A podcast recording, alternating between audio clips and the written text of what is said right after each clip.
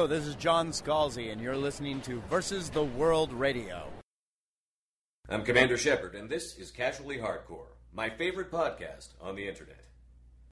Versus the World Productions. What has been heard cannot be unheard. www.vtwproductions.com. The following presentation is licensed under the Creative Commons Attribution Share Alike Non Commercial License. For more information on Creative Commons licensing, please visit www.creativecommons.org.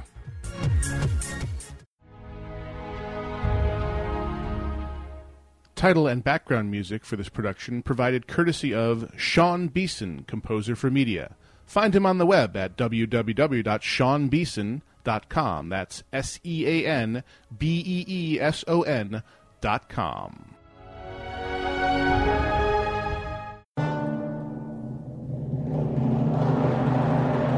I don't like this place. Alive! It's alive! It's alive!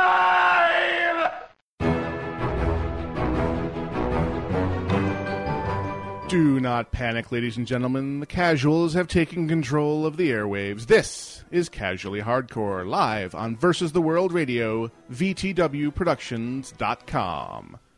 If you wish to participate in today's show, please come to the website and choose chat at the top of the page. If you have a webcam, click on chat and video to join the video wall. If you want to do IRC chat, click on chat and you can use our web based IRC client to join in the chat during the show.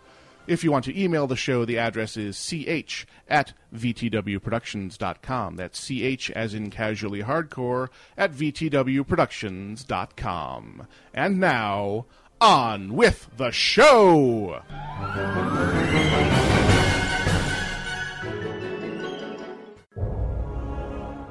For Sunday, the 4th of November, 2012, this is Casually Hardcore. I am your host, Gnomewise. And I am Iolite.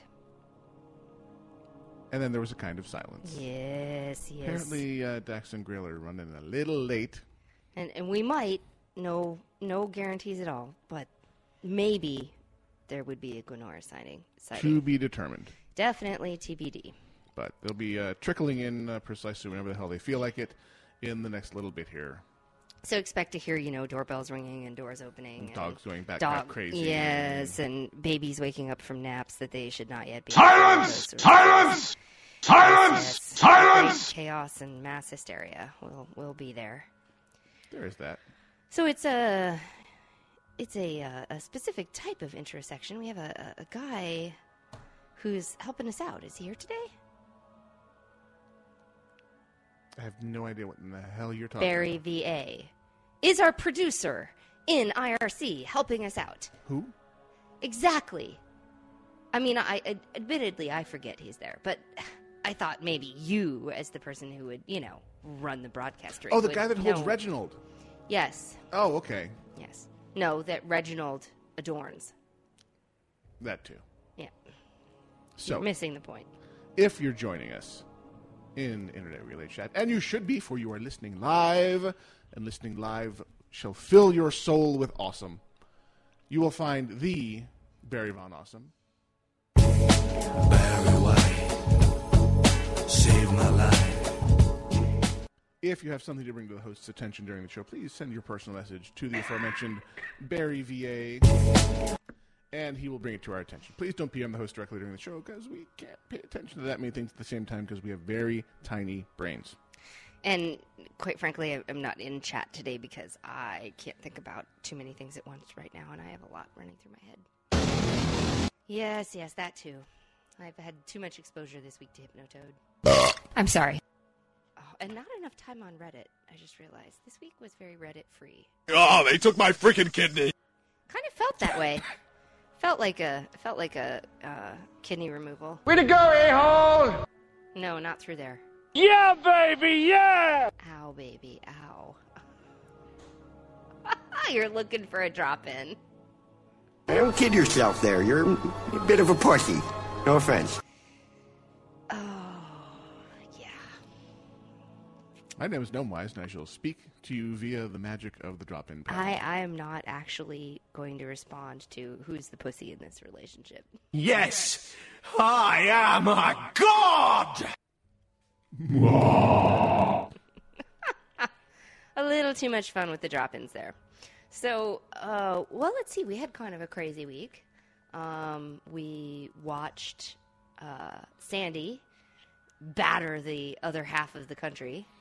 We had those moments Um, of uh, a lot of the, the little animated gifs that people were putting up of me from some unaffected part of the country watching Sandy unfold on the East Coast. And it's usually a picture of like Stephen Colbert wearing 3D glasses, eating popcorn.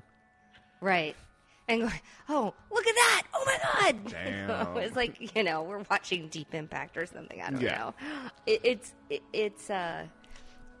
So it was odd. It was odd actually watching that and, and, and seeing it actually hit that far north and sweep that far across from you know Maryland to all the way up through to New York and Yeah. even further north than that.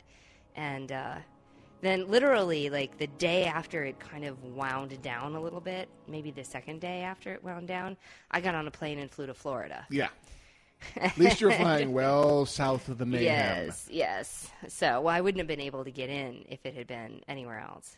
Yeah. And so I was, It, it had wide ranging effects. Yeah. So, and for any of you out there who have been affected by Sandy, our thoughts are with you. absolutely. Um, Emperor, I know uh, one of his machines was consumed by the power outages and power surges of the uh, power grid going up and down like a yo-yo in that part of the world. He's over in Ohio. His, you know, his was just the remnants of Sandy pushing inland and, and just you know being a regular old storm. right. But a, a dear, you know, a moment of silence for the dearly departed Whopper, because it, it has gone to the great motherboard uh, stockpile in the sky.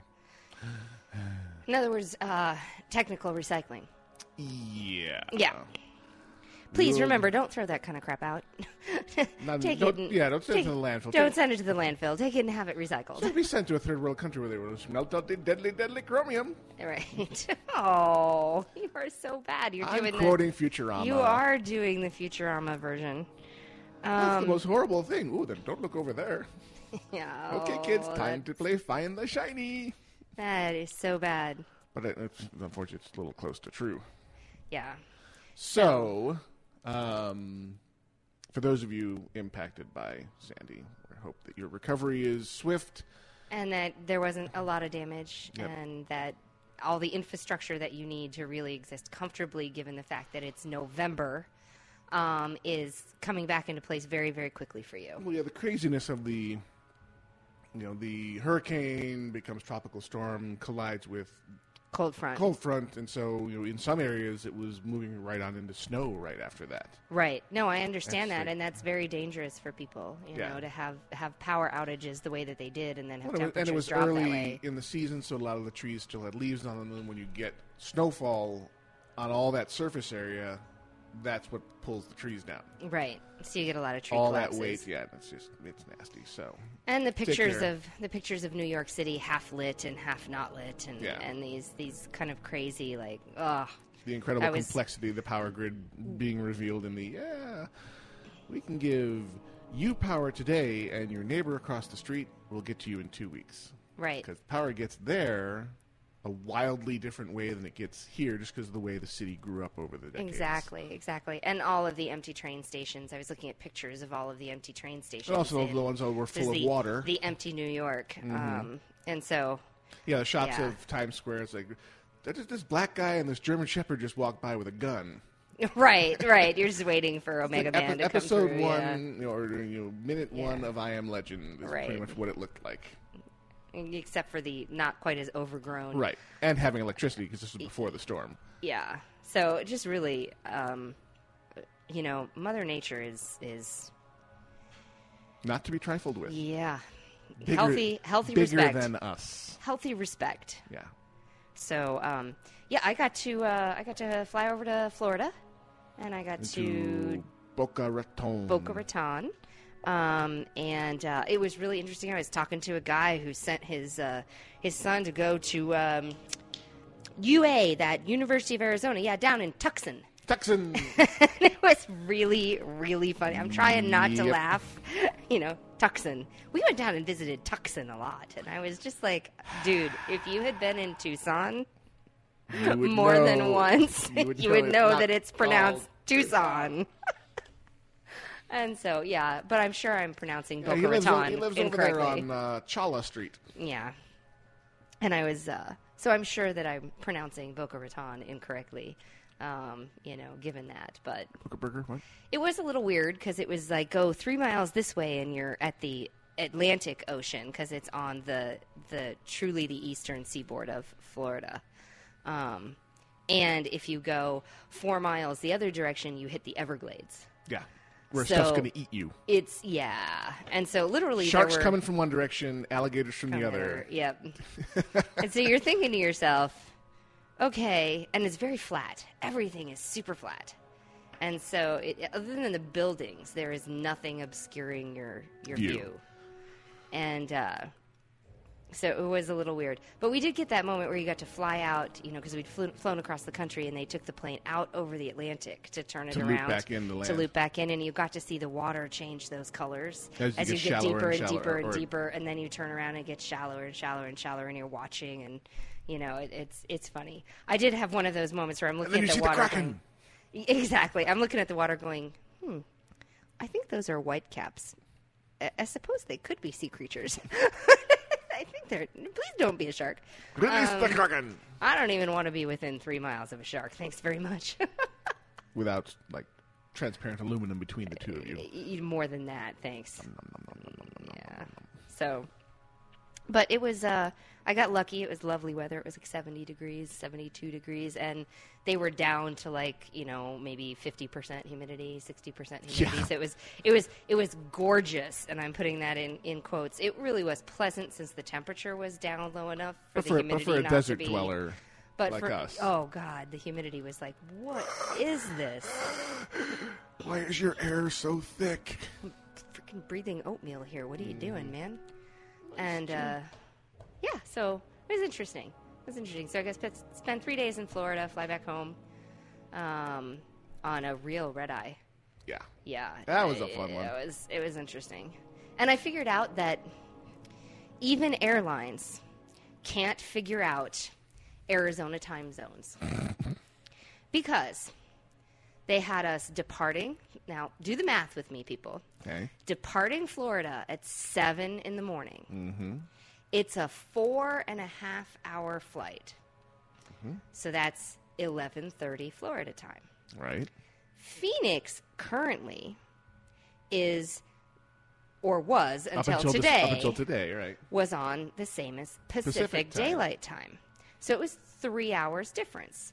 So eleven thirty minus three hours has us landing at eight thirty 8:30. in the morning. Mm-hmm.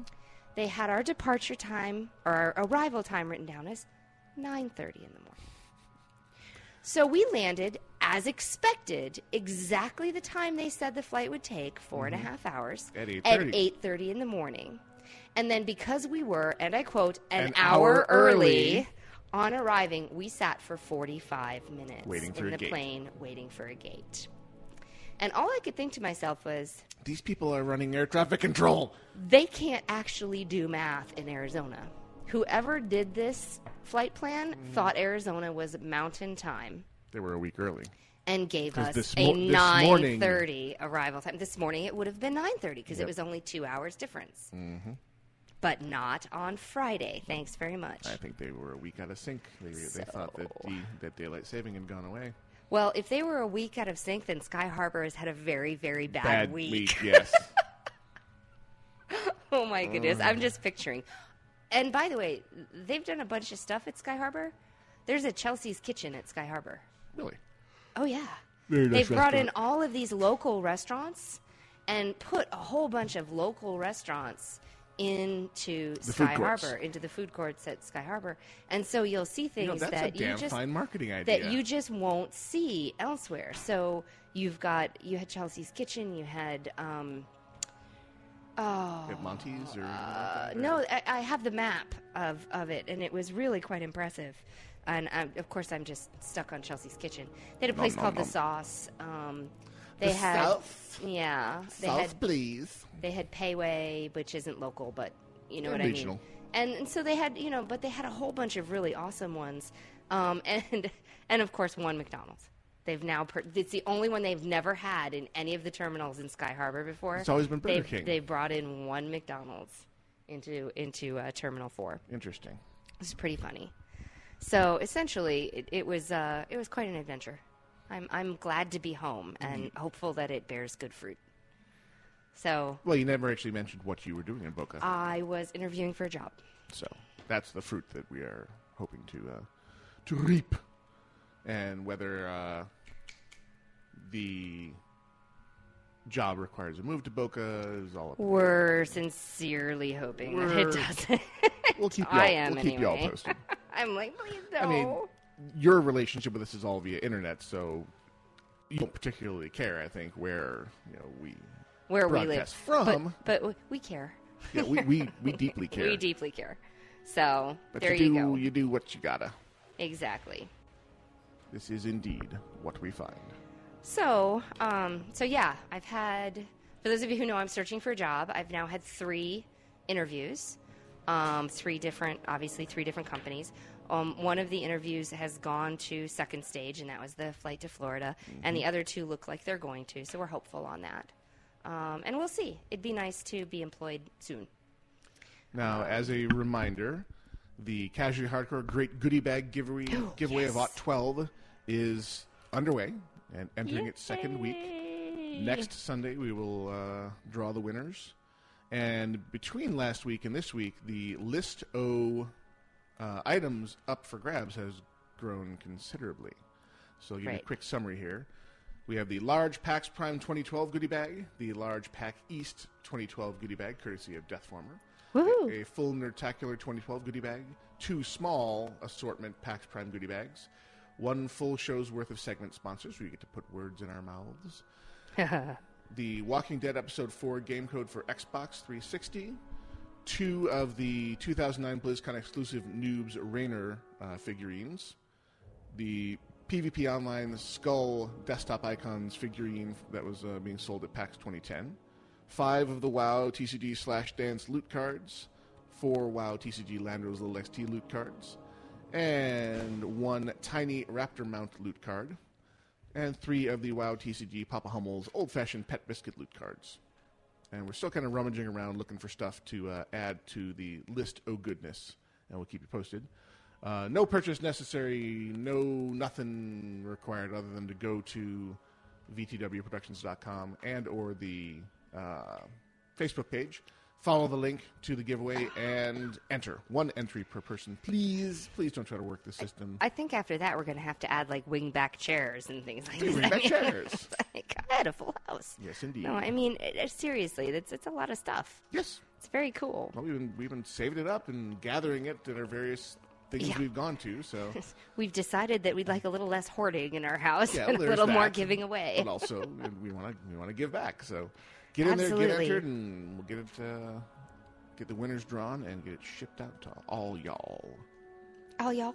All y'all. There's y'all and all y'all. We have both kinds, country and western. Yes, both kinds of music. Yeah. What? No. All right. So, to plant the seed in your brains for the Skype call in topic of the day in the fourth half of the show later on, does downloadable content actually bring you back to a game that you had previously stopped playing? Mm. So, does it have the desired effect that the developer wants from it, which is to either have you continue playing if you did not stop and play longer, or come back and revisit a game and ideally po- Because you po- want because you want to experience that content. right does it does it bring you back to a game that you had previously put down and then Grail makes a note here in the spreadsheet of of course a hot topic of discussion that people are going to want to talk about and we shall talk about it some great length uh, the Mouse Kingdom and their Acquisition acquisition of this uh, Lu- of the Lu- lightsaber. Lucas film. their uh, their acquisition of lightsabers Yeah. and the Force. Yes, midichlorians. Yes, they have acquired midichlorians. Mickey What- Chlorians. What are we going to do now, right? So, any comments on that are, are very, very welcome. Yeah, we'll talk about that more in the, uh, and in that'll the that'll research be coming, chaos yeah. section. Absolutely. Oh, hi, Grail. Hey, What up? Hey, we told you people would be wandering in as they damn well pleased. a bit of day drinking. That's what's up, my friends. Oh, Sunday. Happy Sunday yeah, for it was you. a uh, little bit of a football sabbatical this morning. So Oh, nice. Nice. Well, it is the weather for it. I'm telling right. you. That's right. It's like I'm totally up for like mimosas on Sunday mornings like this. Yeah. Mm, Bloody Marys. Unbelievably No gorgeous. doubt. Well, you might be a Bloody Mary guy, but I'm a mimosa. I prefer the sweet to the savory. I'll take this. I'm in the savory mood at the moment. Yeah. So I kind of doused myself in hummus last night. That's cool. I'll drink anything. So it's, Yeah, Sounds exactly. fine. As long as it's got alcohol in it. Fetch this man a pint of his own urine. That's he said right. anything. That's right. Make It's sure probably about what thirty proof about now. ma- make sure you No, add make sure you add alcohol. It was it. just No. Stella. It wasn't Yeah, anything too okay. uh, too destructive. The That's waiter kept trying to get us to order Jaeger bombs for some reason. We're like, we'll take the check. Jaeger Yeah. bombs? No, No, check. check. Check. Because well, I'll just bring you Jaeger bombs anywhere. So we're like, no. Not No. check. I wouldn't even start my day drinking Jaeger bombs, let alone want end my day with that. So yeah. Oh, I, I did have I had my first experience with car service where they pick you up at the airport and drive you to where you're going and then pick you up at the Oh, yeah, hotel yeah, and yeah. take you back and they got the little sign with your name on it. Although in, in Phoenix most of them are now using iPads with your, your Uh-huh. name on it. Um, but in Florida they still had signs. And um, the guy who picked me up at five in the morning at the hotel to bring me to the seven o'clock flight Uh-huh. was from Romania. Ah, Yes, yeah. Romania. Oh, yeah. And he really, really, really wanted to talk to me about Romania. I want And- to suck your blood. It, it- the accent was definitely there, but it was Yeah. more about he. It was funny because he was a, a former New York cab driver, Ah, okay. And so I he thought being Middle Eastern was a requirement. he was quite yeah. talkative. Well, I think it is now, but prior to this, in Ah, other okay. it, in iterative motions, you Eastern know, European. Romania. Before, Basically, not Yeah. Ama- you know, not American, not not Native Yeah. American, not Native Yeah. English speakers. Yeah. Yes, yes, Yes, Talia in the IRC. Uh, he said Stella, as in Stella Artois. Oh yeah, yeah. yes. European So- Budweiser. Okay. Pretty much. Yeah, it's not bad. I had British people yelling at me because I liked Strongbow. They Because it's they because were- it's it's yeah, the, the, it's it's the the- Budweiser of ciders. Yes, exactly. Well, it's, it's sweeter than it is Yeah. like the dry sliders that they. Yeah. per- I, I I like Strongbow better than most things Yeah. I've had. So So I mean, it's it's it's large enough production wise to make it across the pond.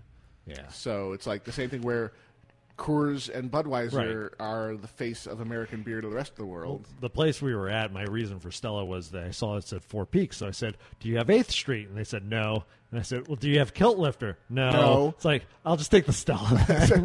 yeah, you don't have you don't have what have we the, want from you don't Perfect. have the flagship beers Yeah. from Four Peaks. Four Four Peaks, is in Sky Harbor now. Ah. it's one of the Oh, ones. Good. And uh, oh god, I was going to say something. Oh, I saw this really cool map that uh, guy was putting out. I think it was a Reddit thing, but it was it was uh, the Work in Alaska pitch. Okay. And it had the you know two scale map of Alaska with the two scale map of Texas superimposed. Right. And they said, Texas, isn't it cute? Cute. isn't it cute? Talia, I hate to break it to you, but Belgium is on the European continent. So Yeah. It's a Belgian beer. It's not European. Yeah, i- it is. It is Uh, European. Belgium is I'm sorry. part of some Europe. solid beers come from Belgium. Absolutely, but it's still European. Chimay. Oh my god. Yeah, there's That some is a- really that is solid. a tough beer right there. That's a tough one. That- Yeah. That's a beer that whacks you It's when like, you hmm, drink I just drank that beer. My mouth is numb. I like, like somebody hit me in the teeth. Yeah. I don't There know what happened. we had in our college years, Oh God. there was a bar that had Uh huh. their thing was they had just a ridiculous number of The bottled, of bottled beers. beers from all around the world. It, Oh, was, yeah. it was a massive sheet. And the goal was, of course, to, to drink them all over. Oh over yeah, the like They had, slay. we have the George and Dragon. You can Right, slay Slay the the Dragon. dragon, which is like seventy some beers. And you This learn, was 438 beers Whoa. from around the world, was- and it was you, you spent months That's a doing long it. quest. Yeah. so it was it was the the Crow's Nest was the name of Yes. the place. oh okay. And uh, yes, you used to go in and you'd, you'd kind of figure out which beers to avoid. Now, they would drink the beers, and I would just get um, a muddled kamikaze. pound your own kamikaze. Oh yeah. And so you would basically, it, it was the alcohol with the fruit in the bottom, and you would smash it all up as much as you wanted. So Yeah. put as little or as much fruit juice in there as you'd like. But Oh, you would go. learn from that the kinds of things that people are prepared to label as beer. Right, right. And so it's just there was this stuff called EKU twenty eight. I knew you were going there. Well, because it's it memorable because coming. it, it poured like cough syrup almost. Mhm. It, was, it was it was carbonated, but the bubbles did not move. They're suspended in time. It It felt did that really way. feel like, yeah. and it was Wow. It was really high alcohol content. So it wasn't a dark beer, It was almost a barley but wine. it would coat your spoon Yeah. like Yeah. You would expect a a, It a, was- a it was super definitely stout, to, slightly Yeah. more you know. viscous than your average Yeah. beer. It wasn't- wasn't truly cough syrup, But levels. still, it- it has was that consistency. and just and the Sure. intense and the flavor. I mean, it was, it was one of those hit you in the mouth flavor. But when it was one that literally, like, wow, it's uh, my mouth is kind of numb. From, and it's and it's staying. I can't Yeah. get rid of Yeah, the taste. No, no, no, no. Yeah. Well, it's like I mean, I remember in college we were trying, you know, of course, all these craft beers, and the first time I had oatmeal stout. Mhm. And it's like that whole euphemism of chew your beer. Right. It's like Yep. literally, I could chew this beer, like it was Mhm. that thick, Yep. and it had like little bits of like, Stuff. oatmeal. I'm guessing in it. well, a lot, of the, a lot of the craft beers are you know unfiltered. Right, So you've right. got all whatever the Right. the yeast brine or whatever yeah, that's called. Yeah. Yeah, the and you know, I the mean, dead yeasty beasties in the Yeah. bottom. Exactly. and- Yeah. Yeah. You can get those, and and if they've used a malt, then it depends on the the fineness of the the bag that they used Mhm. actually to when you put the grains in it. I mean, yeah, Yeah. But I mean, if you're doing it on a professional level, you don't use bags. You just dump the whole damn thing in and I know. sparge like crazy. Yeah, But but that's just the the massive variety of things that the, the, the world is prepared to label as air quotes beer. Um, and some of them are quite frightening, and others are awesome. Yeah. Anyway, welcome, Grill. Time- Yeah. Time, for the first break. So we All right. started out talking about Hurricane Sandy, and we ended up talking about beer. That's right. I bet we can get back to Hurricane Sandy simply by saying, "I'm so sorry, your beer's not as cold as you want it to be." there be." you go. Yeah. No kidding.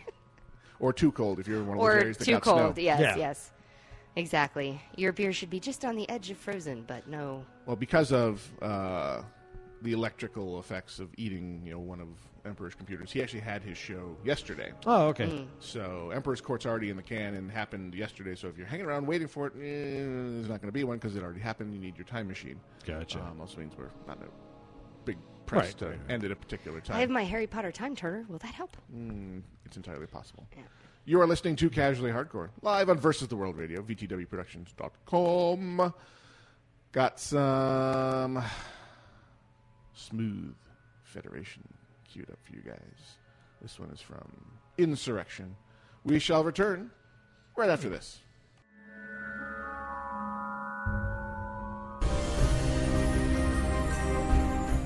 This show is brought to you in part by Audible. Audible.com is the leading provider of premium digital spoken audio information and entertainment on the Internet. With over 85,000 programs from more than 1,000 content providers, including leading audiobook publishers, broadcasters, entertainers, magazine and newspaper publishers, and business information providers. Audible customers can also have their Audible content wirelessly delivered to their smart mobile devices daily, even while sleeping, taking the computer out of the equation. To find out more, visit VTWProductions.com and click on the Audible.com advertisement on the left hand side, or visit audiblepodcast.com forward slash VTW Productions. New customers in the United States and Canada will receive a free audiobook download when they sign up via that link. audiblepodcast.com forward slash VTW Productions.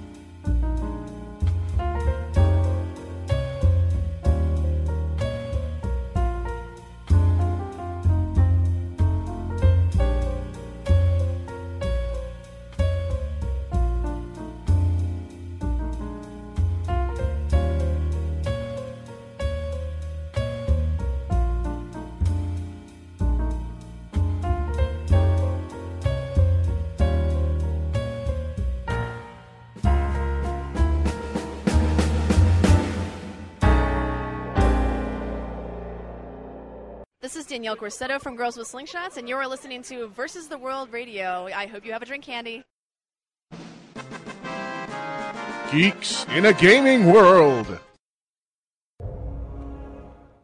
Welcome back to Casually Hardcore. This is Grail. I've taken over. We're in our Geeks in the Gaming World segment where we talk about games. Wait, whoa, you're a geek? Stuff.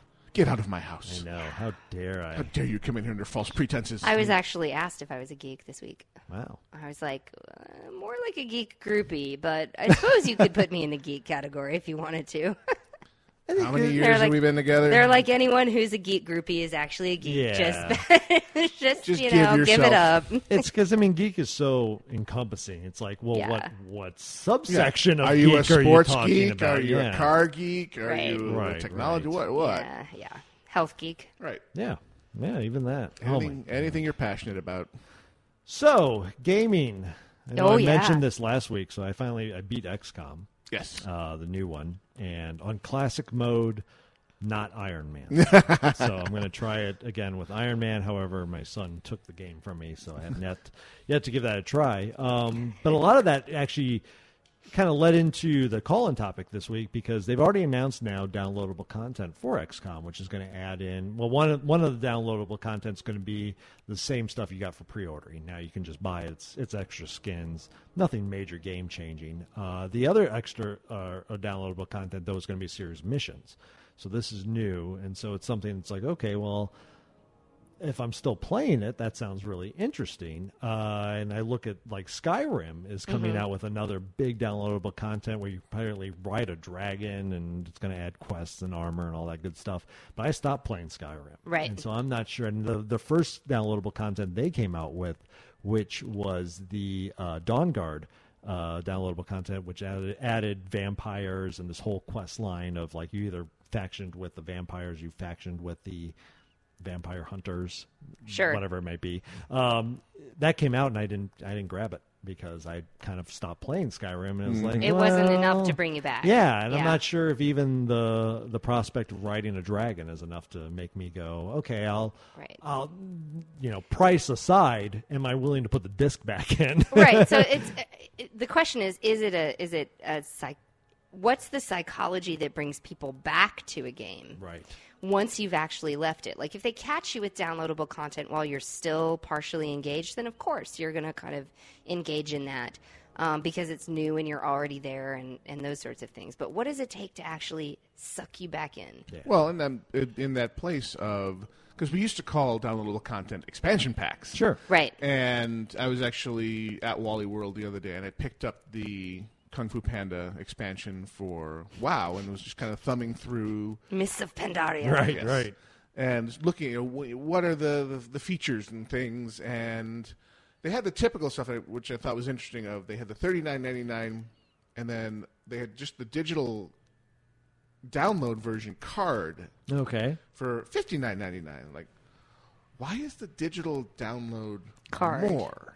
Right. Did they just put this on sale and they haven't adjusted this? And look closely, and there's all kinds of digital items associated with digital. So you get the ah. super duper mount, you get some skins in Diablo three and some other stuff as well. And so you're actually paying more for Blizzard to s- spend less giving you the game. That's brilliant. That's actually. freaking brilliant. Yeah. Yes, it is. But Like, how much does packaging cost? And how much does creating a little pet cost? exactly. Huh. Uh, let's hang on a second here. You know, if I can reskin this tiger mount Right. and make it completely unique, But- but it takes me like three hours in my in my work to do it in one developer. Yeah. you know, Totally like worth it. it's like and, and two million. Sorry, Six million dollars. that I save in packaging. Oh But- my god. Uh, From the brilliant. standpoint of, you know, Absolutely does brilliant. DLC slash expansion pack bring you back? right. I found myself reading up a little bit on the Pokemon, the pet battle system, Portion of it, yeah. because back in the day when I was playing WoW, I was a pet collector. Yeah. Have it. Right. Before, before they really meant anything. Sure. Right. So I got some supremely rare. Yeah, I got the hippogriff. You got the hippogriff Yeah. hatchling. I've got the mini Tyrael, which is I've got the mini that was the one I would whip out when people were like, "What the hell is that? And where did you get it?" Yeah. Right. That was like BlizzCon 1. Yeah, that No, was that was- BlizzCon in Paris. Oh, that was the, World European. Invitational. Yeah, yeah, the Right, Invitational. right. right, right, right. Um, it's one of the few like that you can actually get on the American servers. There's, there's a bunch of ones that are on the Chinese servers only, um, but there's a few that you can get On any old place. yeah. Okay. And I've got the Murky from the original BlizzCon 2005. So some of the, the Sure. rarer ones. And I was curious whether okay are these like super powerful or they have weird abilities in whatever game. And I comes wait, wait, wait, wait a second.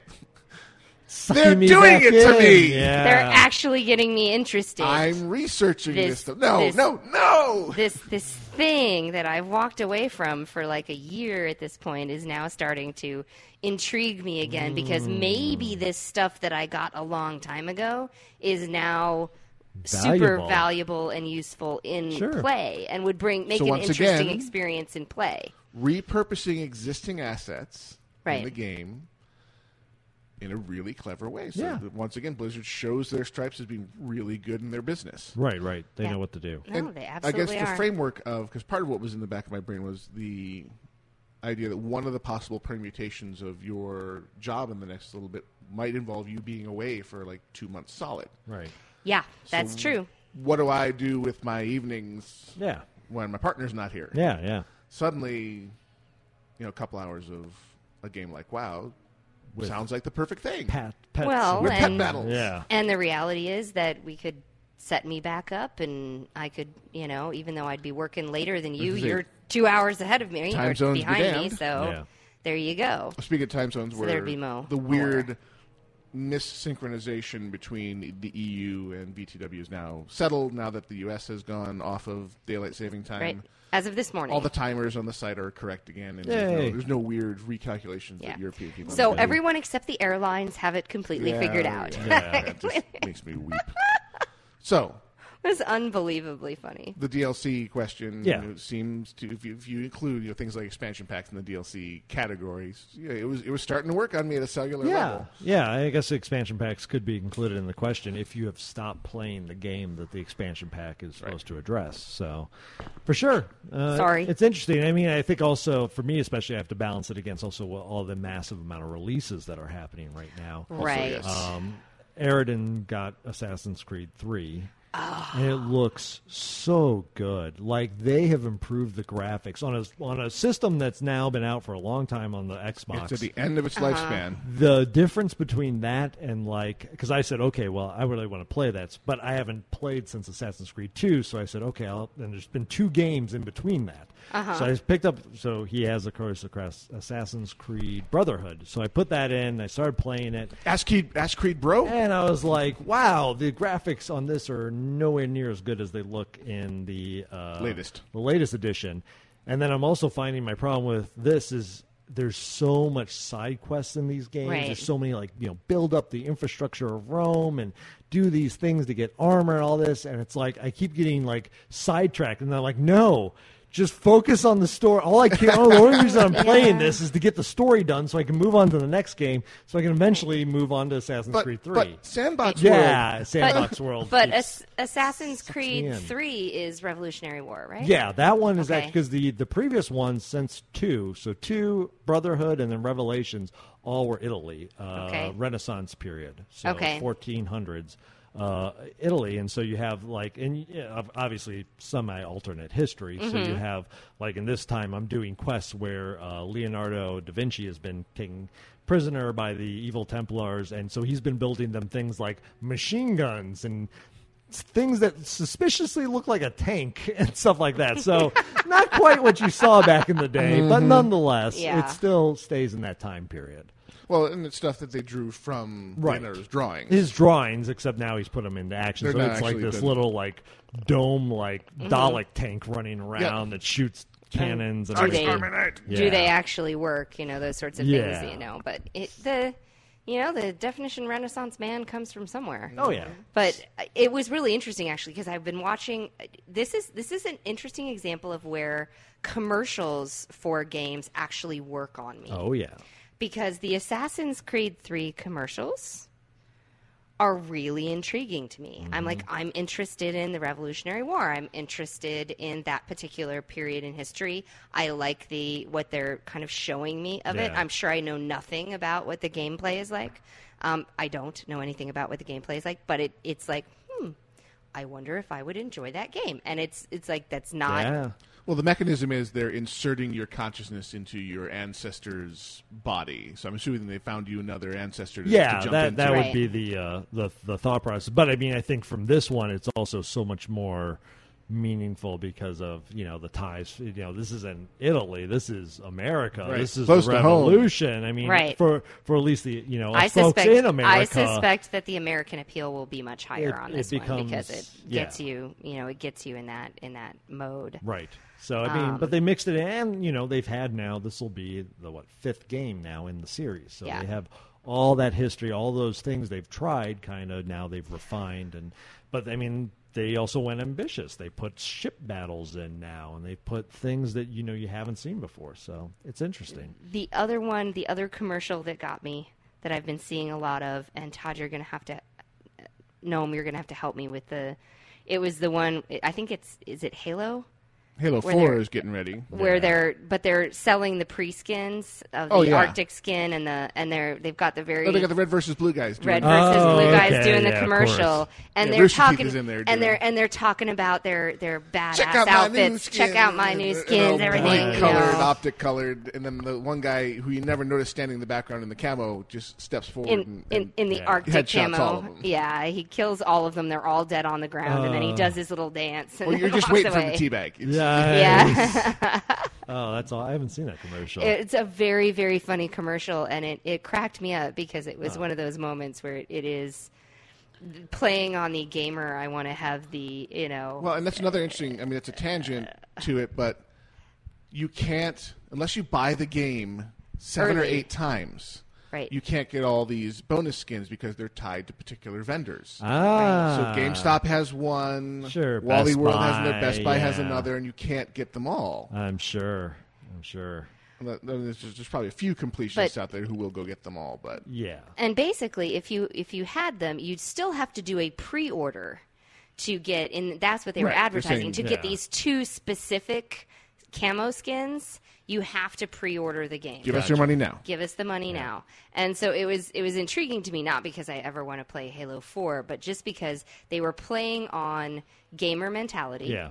you know with the i want to i want to do this and they were they were making it amusing Fun. and funny Yeah, of and course. you know Well, it's Rooster really Teeth. pulling Well- in really pulling in Yeah. memes you know Well, that's a that's a good segue to one of our uh, topics Mm-hmm. on, on the gaming is uh, modern warfare for or Black Ops Two is coming out Mm-hmm. in a couple weeks, and so last time for Black Ops One they did a celebrity, pretty celebrity studied commercial where you had Jimmy Kimmel fighting in like a war zone, Yep. and like Kobe Bryant from the Lakers was there, and it was all these different. So now they've released for Black Ops Two another one of these commercials, and this time they've actually drawn from the internet as well. So you have like Robert Downey Jr. flying an airplane saying like, "Hey boys, I just brought a plane to a gunfight." And then the, whole, the whole theme of the commercials, everybody keeps going surprise, and so like every time th- somebody thinks they have the upper hand, Somebody somebody, one-ups comes them. one Right. them from behind. But they include things like if you've ever seen FPS Russia online. This is this crazy Russian who, like, I don't know where he got his money from, but he just does these videos on YouTube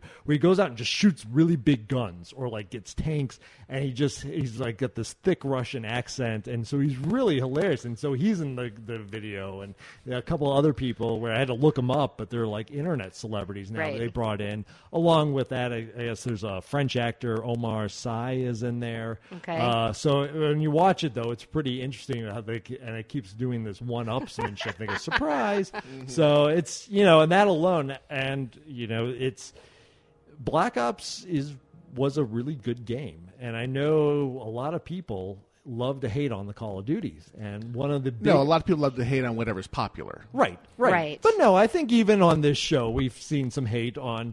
You know, it's you know, it's really easy to use Call of Duty as well. That's gone totally Call of Duty. It's gone mainstream Right. and bland, and iterative in Right. its releases. And I think there's a good article on the uh, GameInformer.com site that really goes into, you know, Call of Duty isn't bad. The fact it's popular is because Right. it's actually a pretty tight game and it does some things really well. Does it have problems? Sure. Sure. Does it have some areas where they didn't do so good? Definitely. Uh, Black Ops, which was done by Treyarch instead of Infinity Ward, especially after Infinity Ward had that whole s- fallout with the main creators, uh, came in and did Black Ops, and it was a really solid game. And so, too, I'm actually I'm personally looking forward to it. Um, I think it gets because it's so popular. People always associate, especially the online play, with the I'm going to get on there. There's going to be a bunch of 12 year olds screaming in my headset Right. about how they killed me. And because it's popular, I think any game that's popular has There's a that, higher percentage has that chance that's gonna potential happen. that's Right. going to happen. Um, Well, I- I wanted to address your, you know, I, I do think though that when when gaming companies are trying to decide whether or not they're going to make a sequel, that's really a marketing finance decision. Sure. As opposed to because you can come up with pretty good story along the way if you have good writers and good developers and and you understand mm-hmm. real good gameplay. But more- but but the the reality is that it operates a bit like the movie system. Le- I would argue that less so really. because, or I say it, we seem to be falling victim to it less. The, the mentality is probably they probably have a, a equation that says we're guaranteed to make at least this much money On a sequel. because the last one was was a success. Right. And Hollywood has their two thirds rule where, Sure. but it, occasionally you'll get like an X Men two, which is superior to its predecessor and does better than its predecessor. Right. I think that happens more often in the In video universe. games? Yeah. you talk about Assassin's Creed, Right. Progressively better games, right. Right. And that's not partially just milking off of their Halo. Arguably, the games have gotten progressively better over time. Oh, sure. Oh yeah, um, for sure. But the reality is that there's there's two factors involved in that. First is the industry is maturing. Yes, Um, the second, and, and so the skill sets of all of these professionals in the industry are are, better, and maturing and, getting are getting better. better. And then exactly, the tools and technology are Yeah. getting better. So the immersion and suspension of disbelief movie is a lot easier. moving a lot slower. movie well it's a different technology and, And it's, it's a different mature. and it's a different engagement so it is it's it's kind of on this little plateau where you're waiting for it to to step to another technological realm for example full immersion if you can do a full immersion movie Mm-hmm. And they're wiggling you towards that know where you can go 3D, yeah. yeah they're playing with it but you know you're probably i'm going to guess Twenty years. 30, 30 years, I'd say, away from any sort of full immersion, um, because just because of the, the kind of brain engagement that that would have to take. Yeesh. So- We have a valley to cross. I wonder if Yeah. it- between movies and games, though, if movies lend itself better to say, okay, we've had a successful first movie, we're going to make a sequel, and we know we're going to make this much money. Whereas Right. games, I wonder if it's a little bit more. We gotta make this people good. are still they're they're very choosy still. Right. They're, they're going to read the reviews before they buy, and they're going to look at it more closely instead of eh, compared to a movie. I don't know if Yeah. that's true. because they know they, It's- they, they could be drawing a an Assassin's Creed two, or they could be drawing Duke Nukem Nukem Forever. right. so they're probably very cautious. Which one and, do I and want? the reality is that broadly speaking, games are still a bigger investment Right. than True. um, you know than a movie. Um, they're also an investment that you're intending to put more hours of your life into than a movie. Yeah. And so I, I, I, I just think that it's interesting that I think that, that that mentality is there, but then they incorporate other factors into the decision making. So and and you know guessing, understanding the market for gaming is a, is an art. It really is an art form. Oh, People for really sure. need to to build that up. for sure. So, in that same story where the Black Ops 2 uh, commercial Mm-hmm. was, uh, one of the other things was Sony remains defiant about the Vita, which shockingly, the Vita is kind of declining in sales a little bit. Uh, okay, not shockingly. I actually didn't think it would sell that well, but uh, so let's see. The uh, overall health of the Sony Games unit continued to show signs of deterioration this week. Company reported sales for the quarter ended September 30th on Thursday, revealing that revenue had slipped by 15.8% on a year to year. So that's not too hot. Uh, so the Vita, I mean, really, I know of uh, two people, I think, that have one. And they said they enjoyed it, but they weren't thrilled with the game catalog. Now, Right. we talked about Assassin's Creed. There's a, coming out with a specific version of Assassin's Creed called Liberation on the Vita only, Mm. and that may be enough to give it a little bit of boost over the holidays. But I don't know if gaming. I don't know if a dedicated gaming platform like a Vita or a DS is as viable anymore. No, I, I look. The reality is, if you don't have a really robust gaming catalog available, Yeah. if you don't have a lot of choice to pull in a lot of different audiences and then provide them an ongoing gameplay experience, you're not going to have that reality. But I it's just not going to work. And would you? But it's really hard for me to think of a time where I go, really, I really wish I just had a Vita compared to an iPad. Well, exactly. That's just it. Is more and more games are available on these devices that serve multiple purposes, Or a phone, or- and yeah. exactly. So I, you look at it and say, "Do I need a dedicated device?" I, I think the one market actually that that still works for Mm-hmm.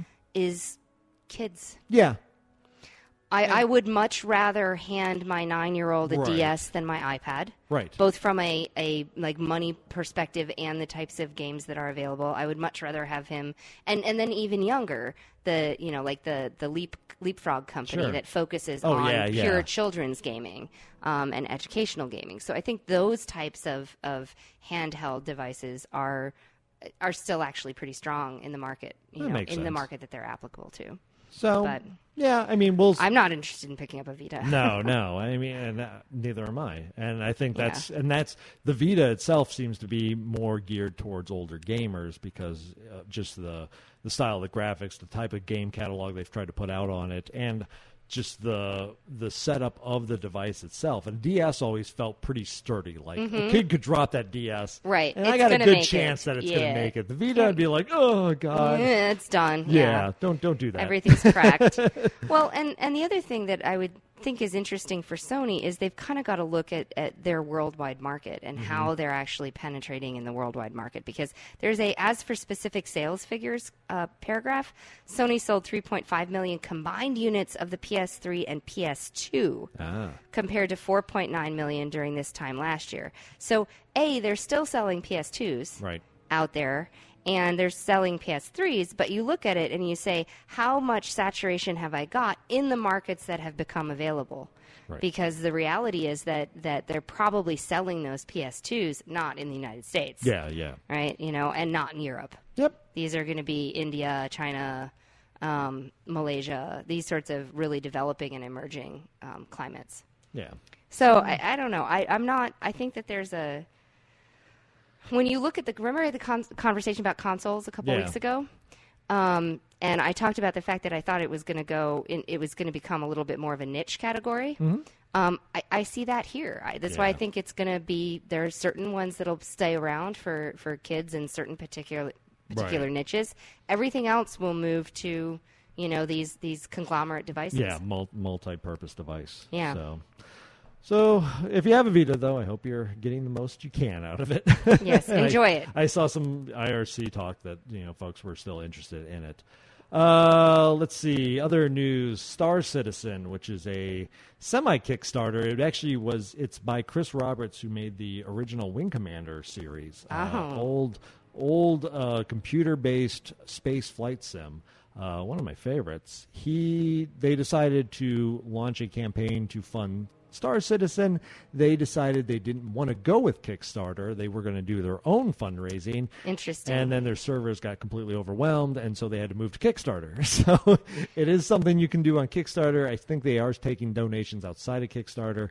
They've already met their goal. I think they have 17 days left. Uh, the name of the game is Star Right. Citizen. They haven't met all their stretch goals. Right, right. Not the stretch met- goals. They've met the base. So And they've met the first stretch goal. It looks like I'm following the Oh, link okay. that, that was provided. Yeah. And you're looking at it, and they've so they've got 2.74 um, million raised at this point, um, with 30 with 39,019 contributors.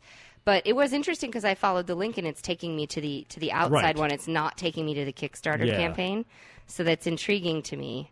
Um, I'm wondering if they're obviously. I think they're they've got to be combining their numbers. Yeah, that, that- Um, it goes on to say. I think at one part it says, "Yeah, above is showing the combined totals for both this site and Kickstarter." So they're at 2.7 million. right Okay, now. across both. Good. Yeah.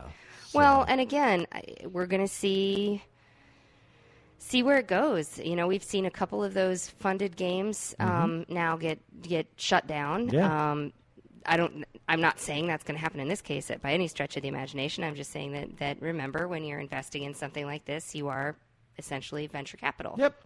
So it should be good. I mean, this is an area that definitely has not gotten a lot of love in, God, at least six, seven years. I can't remember the last space flight sim that was decent that I played. Maybe FreeSpace 2 would be the last one that I can think of. And that was a long time ago. That's something you can get on GOG right now. So it's been a while. I hope they, they are able to pull something off with this. Some of these are pretty funny though, the way they've labeled their their contribute, you know, like Yeah. their levels. Make mine a double, and I got two of them. are like, wait, what's the difference between those two? Nice. And then they've got an add-on that says "You've got our backs," Oh, and it's this cool. little five dollar. Yeah, got, yeah. Our backs. Just give, like- us, give us five bucks. You're behind us. You, Yeah. you want to see this made, but you're not willing to commit a lot of yeah, money to it, exactly. Or you don't have a lot of money Right, to of commit. course. You know, you're going to save up for it. Um, so some just last minute things. Uh, speaking about GoGames.com, th- this Mm. weekend, huge, huge sale on uh, Electronic Arts catalog, which includes the aforementioned uh, Wing Commander series. Uh, one, two, three, and four are on there. Also, Privateer. Uh, you have games like. Oh God! SimCity 2000, Mhm. Alpha Centauri, um, the Ultima series. I mean, these are pretty much some of the big pillars of gaming that we know today. Are, Dungeon Keeper, Wing Commander one and two. and these are three and four. two dollars and thirty nine cents. I think is Yep, what it was. two dollars and thirty nine cents for all of them. Yeah, for each for each, for each title. Yeah. Yes, you're not going to get them all. For No, yeah, $2.39. Jesus. well, that'd be pretty funny. That'd be an interesting Um, business model.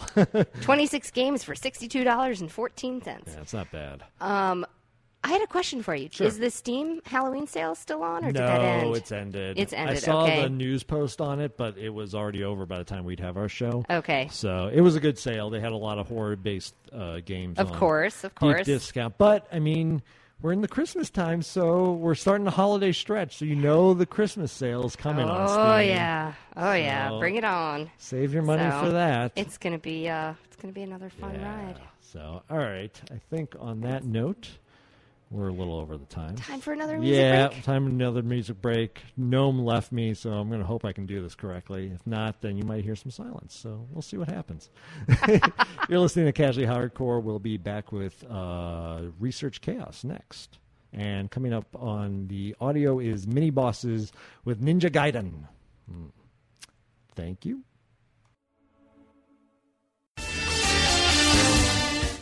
Versus the World Radio uses Typefrag Ventrilo servers. Try them out for free at www.vtwproductions.com. Once you've experienced their incredible sound quality or their high availability worldwide servers, sign up for your own vent server at typefrag.com. Use promo code VTW for a special deal. Try on all of their fantastic features, such as their money back guarantee, instant setup over the internet, web based control panel, live chat support, and servers based around the world, so you can always find one that is near to where you like to play. Versus the World uses Typefrag, and so should you. www.typefrag.com, promo code VTW.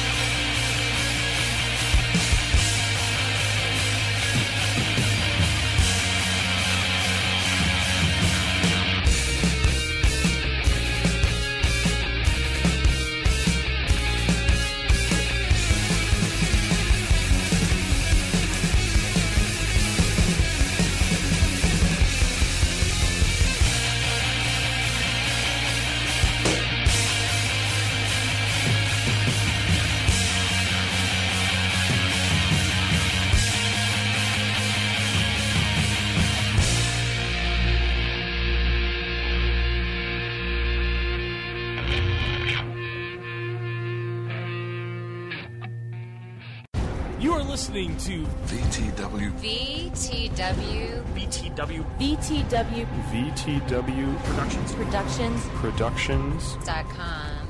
Dot com. Dot com. Dot com. Dot com. Versus the World Radio. Researched chaos.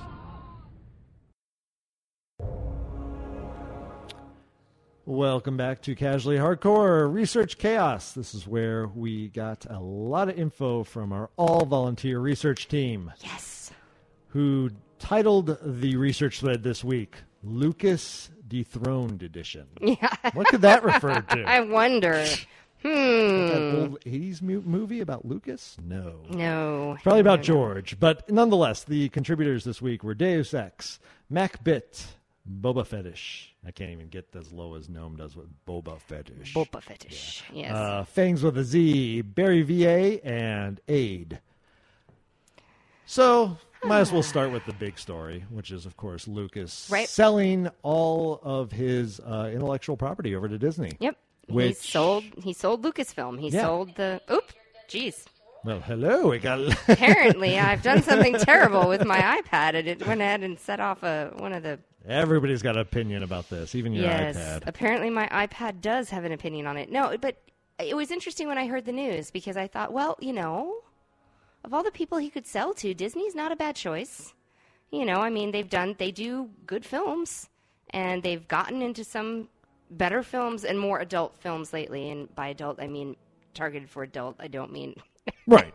bad. Bound chicka bound. I don't mean that. How you doing, Minnie?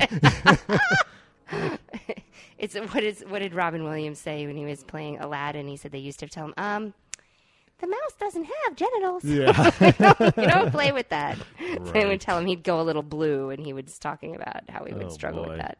Um, but yeah, okay. So he bought it. He they he sold it for how much? Four billion, I believe. Four billion dollars. I mean, roughly. I want to see that many zeros on a paycheck to me at some point in my life. Just even if it's a joke, just you know. Yeah. So I mean, on on the good news, I know Gnome brought this up before he stepped away. Was that at least to us is that Lucas is say, pledging that he's going to use nearly all of this to help with his charities to fund education. That's pretty damn cool.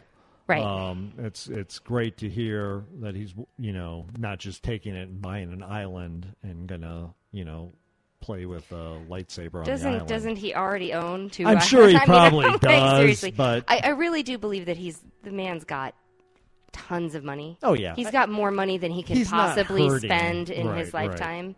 I mean, I really feel that way, and so I think that you know he is. If I would be incredibly proud of him if he. Uh, I think Nomoy said it best. He said he's moving off of the goddamn it list um, by doing this. Well, the only reason he was on the list was because he was destroying our childhood movies. So, and Um, my reaction basically when I heard that Disney bought it was, it can't be worse than Phantom Menace. Right, I right. mean- well, I mean that's the reality. Is is Disney actually does some pretty good scripts, Yeah. and they do. They're pretty good script writers, and they'll get good actors, and they'll they'll do a good job with it. Um, and so you look at it and you say, okay, I'm Yeah. happy to have it continue. I've been hoping that they would write, you know, seven, eight, and nine. Yeah. You know, you want to see those. You wonder who, you know, what are they going to create new? Right. Are they going to pull out um, who wrote the really amazing follow up series that was like published in the 80s? Oh, Seven, eight, Zahn. nine. Tim- um, Timothy Zahn. Timothy Zahn, Yeah, yeah. I mean- Are they going to pull from his. From from a know? canon perspective, most of even Lucas came out and said, yes, these books are in the canon. I mean, most people feel Heir to the Empire, um, Dark Force Rising, and Last Command are seven, eight, nine. Right. So the question is, yeah, will Disney use that and recast the roles of Luke and Han, Leia, and all the folks that are very prominently featured in all these the books, and recast them and use that as their template, or are they going to just say we're going to make new Star Wars movies? Right. And so they promised us by 2015 that we would have a seven, right? Right. Yeah.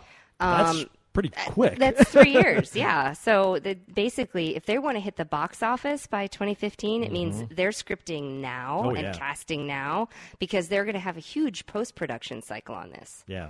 And so they're going to have to do their filming in 2013 late 2013, early Right. 2014 in order to hit a 2015 release.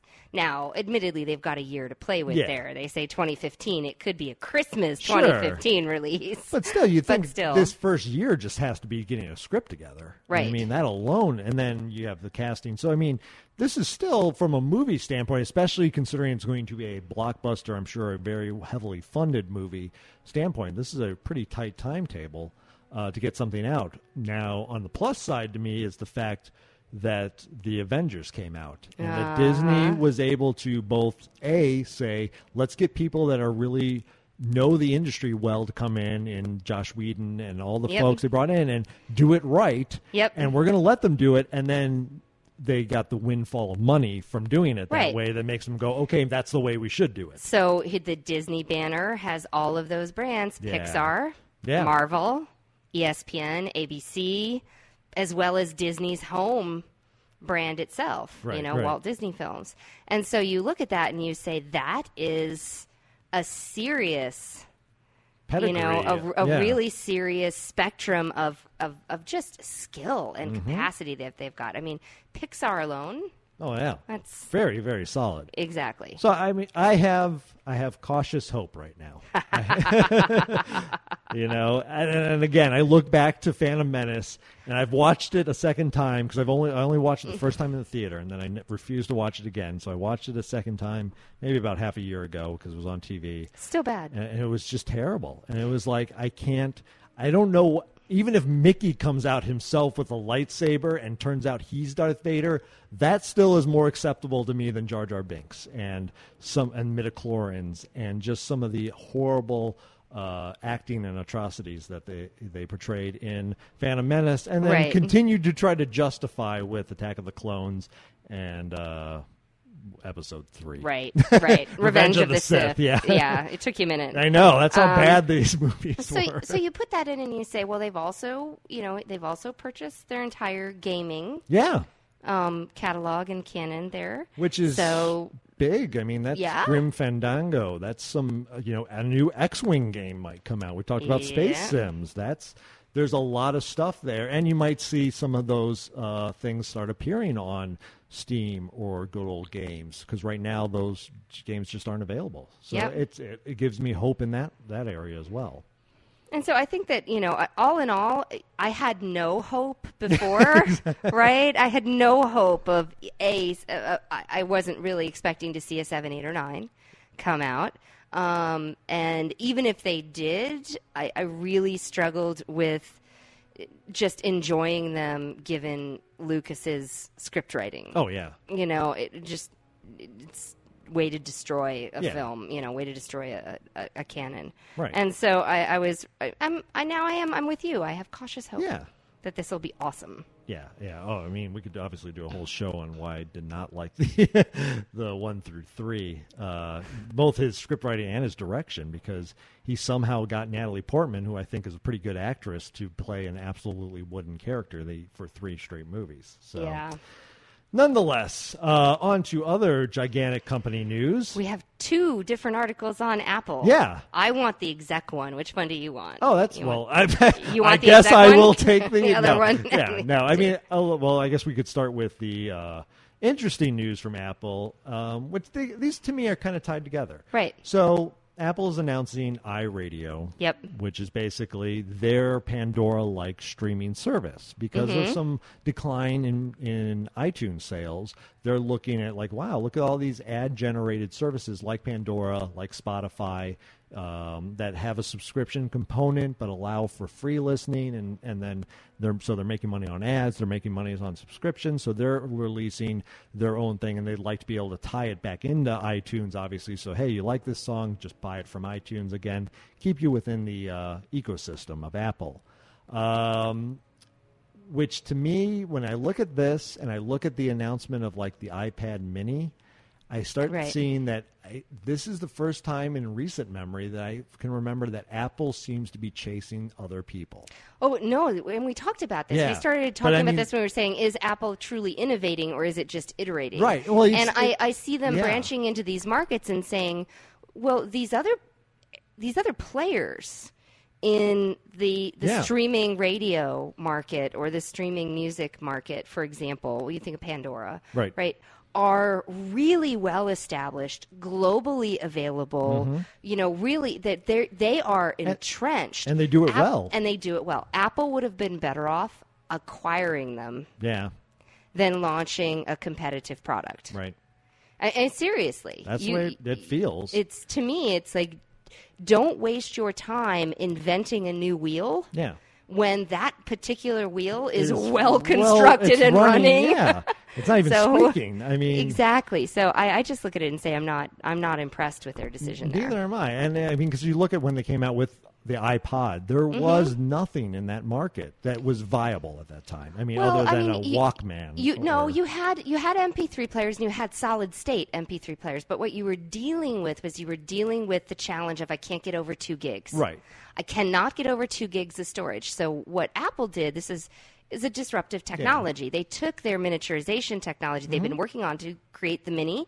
Yeah. The Mac Mini. Right. And they took it a step farther and said, well, we can create really tiny hard Right. drives that will store 20 gigs. And- and they busted the market by taking that Yeah. disruptive step. And Well, that was it was phenomenal of them. It gave them that, but also they said, you know, it's really clunky for all these MP3 players to get music. Right. Like there is no good distribution sites. There's So I'm gonna nothing. create So we give them that. So iTunes, Right. maybe, and you could even argue maybe iTunes was the bigger innovation than than the I think I think both of them were Yeah. phenomenal innovations on Apple's part, and they really looked towards how does how does do goods, for Right. example, music in this case, how do they need to be digitally distributed?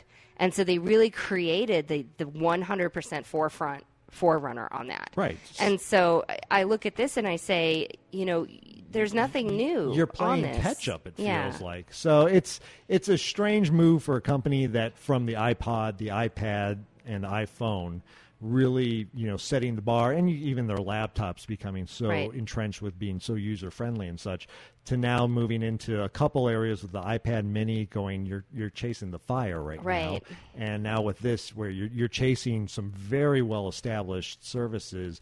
And from what I read in your, this, at least the announcement article, I don't see anything new. Right. Um, And see what's what's what's the Yeah. hook? What's the Right. innovation? What's the creation that's going to make this worthwhile to people? Right. Um, other than the fact that it will integrate within Apple's walled garden. yeah. So it almost makes me So- feel like Apple needs to shake up their executives. They might exactly. They might need to. And so you know the other the other. Um, Piece that was included here was Forstall's exit from Apple. You know, he had conflicts with execs, jubilation in air quotes from employees. Um, now he was the Scott Forstall was the iOS software head. Um, and uh, along with Apple's retail head, John Browett. And so they both have left. It wasn't just the outsiders who were surprised by the news. Engineers within Apple were also reportedly surprised by the apparent firing of such an important figure. While Apple is keeping its lips sealed over exactly what happened, details have begun to leak out about why Forstall was shown the door, painting a picture of strife among Apple's top executives. So, you know, some of the first releases basically said that, that Forstall refused to sign the public apology for Apple's iOS 6 Maps iMaps, issue, yeah. um, iMaps. And so the, the reality is that, you know, he basically said, I'm not going to sign it. I don't believe that we owe an apology to the public. And so Tim Cook, Apple CEO, had to sign it instead. Um, and so, you know, he's reportedly told people, Forstall, is that there was no decider within Apple um, after Steve Jobs' death. Um, and that he was sent an email to the iOS team in order to chide them for not coming up with big enough ideas. Well, I, I think that you know one of the jobs of the executives is to work with your development, your R and D people, and your market people, and pull all of those ideas together, so that you are the one who's fostering the development of innovative ideas. Right, right. And so this is one of the things that, yeah, I think they do need to shake up some of their executives. I think they need to to look to the you know their roots of innovation, their incredible form factor. I think they really need to you know to play with things that way. And I'm not surprised that that some of the execs are leaving. No. Um, you know, Well, I mean, I think they also they're in that article. They go on to talk and, and link to some other articles. Um, Jonathan Ives, I think, is the name of one of their other top executives who is behind things like the design of the iPad uh, Mhm. hardware, the physical designs Right. of, that, of those things, has now been promoted to do software uh, design, like user, user interface, basically. Sure. And so a lot of people are thinking that that's we may see a shakeup there, where it's going to be a much more minimalistic. Not that it's overly in your face Right. right, now, but still something even more so. Because you look at the iPad design, it's like it's one button and a right. I've, screen. I've got a I've got a button on the top, Yeah. a plus minus button on the side, Yeah. a slide switch, and a single button on the face. Yeah, so and that's all. I've got. So I've got literally four controls besides the touch screen. Right.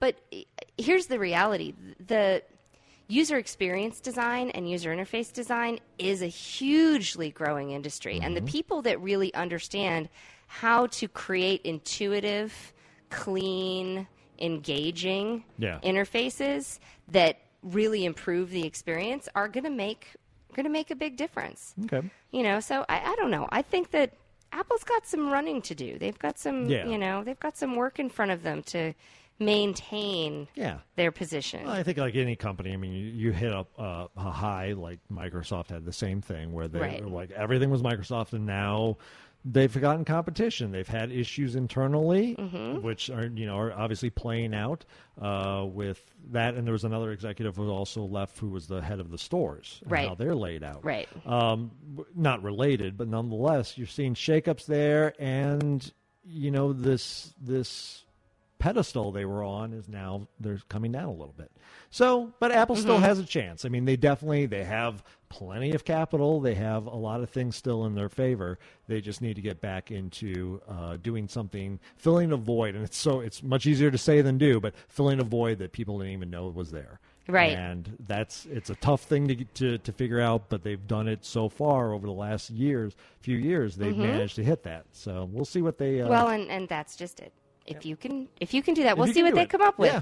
But you know, again, I think you're right. I think that they they've had a huge growth Mm-hmm. cycle, and they're going to balance off, and they're facing competition, and they just need to be super wise Yeah. in what they do. And you know, I'm one of those people that I I don't think that you should build, you know, build another mousetrap. Right, Right. right. Buy the one that works. Yeah, exactly. It's not like Apple couldn't acquire, you know, Pandora if they wanted it, Yeah. or they couldn't acquire. Although I don't know who owns Pandora at this point, um, or they couldn't acquire, for example, Skype. Sure. You well, know, they'd I have mean- trouble with that because Microsoft bought them. Oh, they? that's okay. So they'd have trouble with Skype. They'd have trouble but the Skype. reality is that that was a brilliant move on Microsoft. Sure, part. sure. I do remember that they did buy Skype. Yeah. So it- it was a brilliant move on their part, though, because every freaking buddy uses Use- Skype. yeah. You- You know, it's a it, it literally they've got their foot in every single door on the planet who uses a computer, pretty Right. much. So well, we we will see where it goes. I, I personally think Apple is iTV. That's their chance to to do something Mm. interesting. But Mhm. we'll see when they still are very mum's the word on that. Uh, other news. Let's see. We have Facebook is testing free Wi-Fi in exchange for check-ins. That's crazy to me. I mean, talk about giving, talk about the mousetrap putting the cheese Uh-huh. there. Like, sure, all these businesses will give you free Wi-Fi access. All you have to do is for your customers to make use of it is they have to check in. Right. And I could see how a business would go. Well, that sounds good to me. You're advertising my business. Exactly. And, you know, it's it's an interesting thing. It came out of a uh, uh, basically a brainstorming conference, so they're not Mhm. sure if it's going to get traction or not. Um, and they said that if, if a business wants to, they could also provide them with a password, like a Right. normal Starbucks or wherever, Right. where they you could get your customer on if they didn't want to check in. But it's it's definitely an interesting way to to get more use traffic to their site from an Mhm. obvious standpoint, but almost I almost want to say it's social engineering just because it's such a oh, I can get on for free? That sounds good to me. Yeah, why not check in and put myself out there? And the reality is that if you're already using Facebook and you're already using these Mhm. things, why why would you Why wouldn't you? And so I do think that you know the the reality is that social engineering is is we all experience it every day. Oh, yeah. And the people who are really really brilliant at it go pretty far. So we'll see how it goes. I, I think it's an interesting idea. Yeah.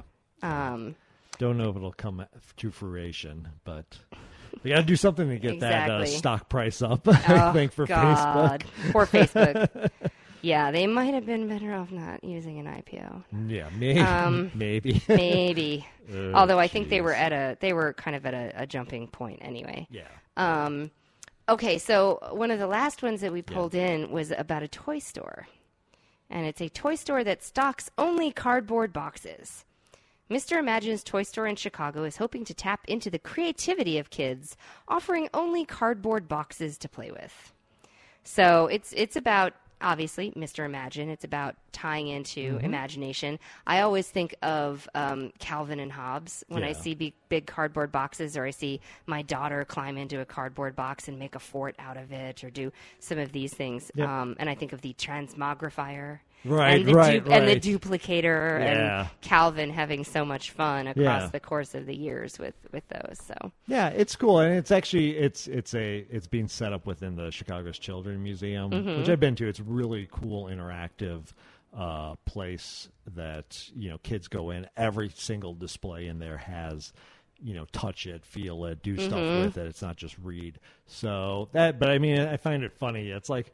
We'll just put a store full of cardboard boxes, Yep. and I can tell you, looking at a lot of like toddler age kids, that's all they need. You go to a birthday party where Yep. there's those level kids, they're more interested in the box than they are usually in the toy that's in the box. exactly. So, And so again, it, the other thing that it does is it takes electronics out of it, Mhm.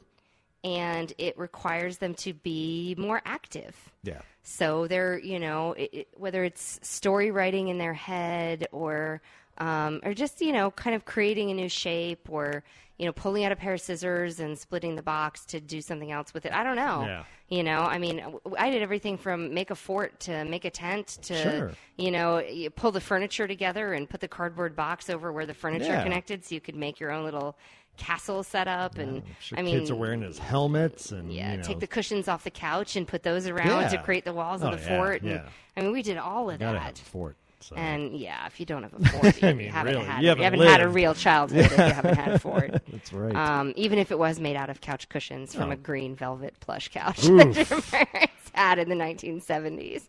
that is to uh, deter any attackers. Yes, like, yes. oh, look at that fabric! I'm out. Oh my god.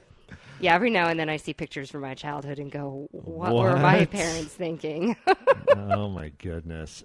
Okay, so I think that brings us handily to the end of our third segment. Uh, coming up next will be your call-ins uh, for the Nerds with Opinions segment. We're asking about both will do- downloadable content or even an expansion game get you to go back to a game that you've previously stopped playing. Mhm. Um, that's one of our topics. We're, we're also obviously willing to listen to your thoughts upon Lucas selling out or selling in a very good way to Disney uh, all of his intellectual properties around Star Wars. How old is Lucas now?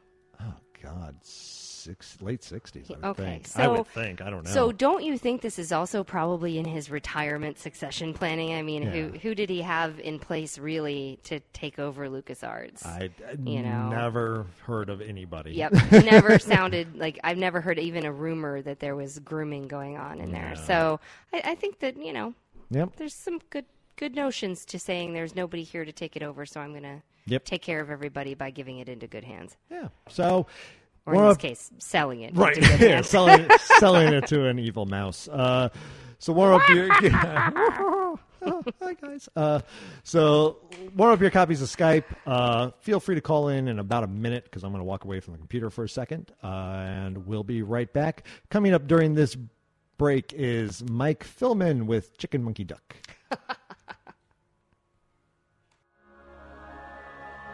Uh, this is Terpster from the incredible podcast of Amazing Awesomeness, and you're listening to Verses of the World Radio. This is a very important song to me, and I hope it's very soon a very important song to you too. Here we go. Oh, uh, that's where we are.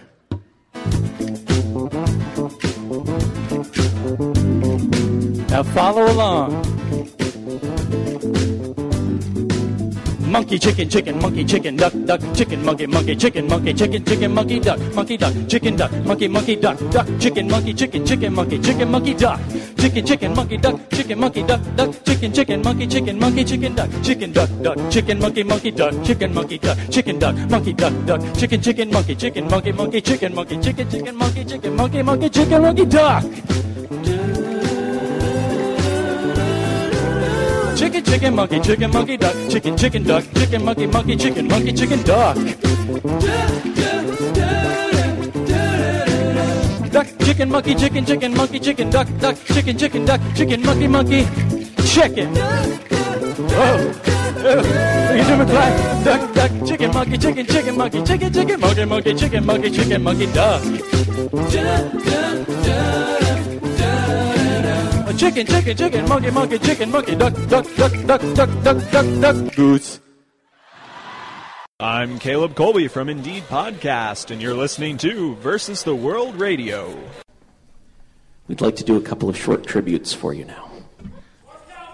First one is um, we, we, we do these for a reason because even though we're, we're, we're a comedy band, we feel the music underneath has to be good. Um, so for that reason, we're honoring just a couple of the musicians that have inspired us for our entire lives. This first one is called If James Taylor Were on Fire.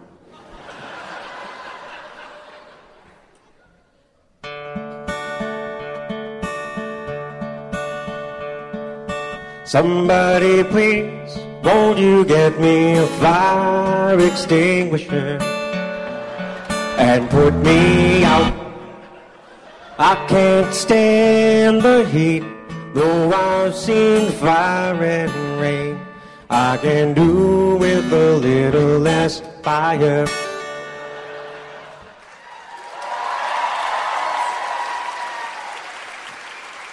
Thank you. Just one more short tribute. This is if Bob Dylan were hiding at the bottom of a well.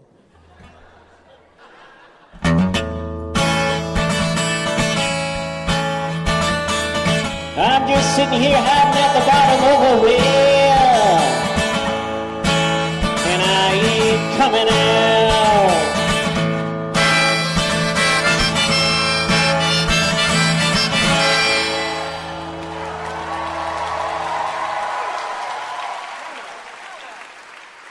this is Wil Wheaton from Radio Free Burrito, and you are listening to Versus the World Radio.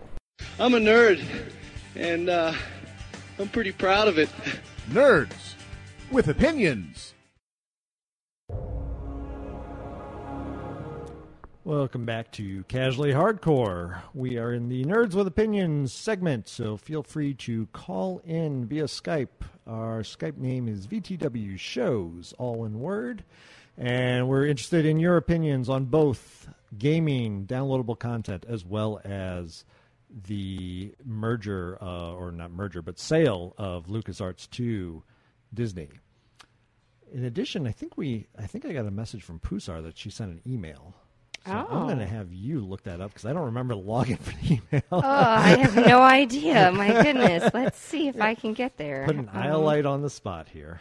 Oof, oh, I don't know. While we're You doing just- that, you just keep we'll answer then. a call then. Yeah.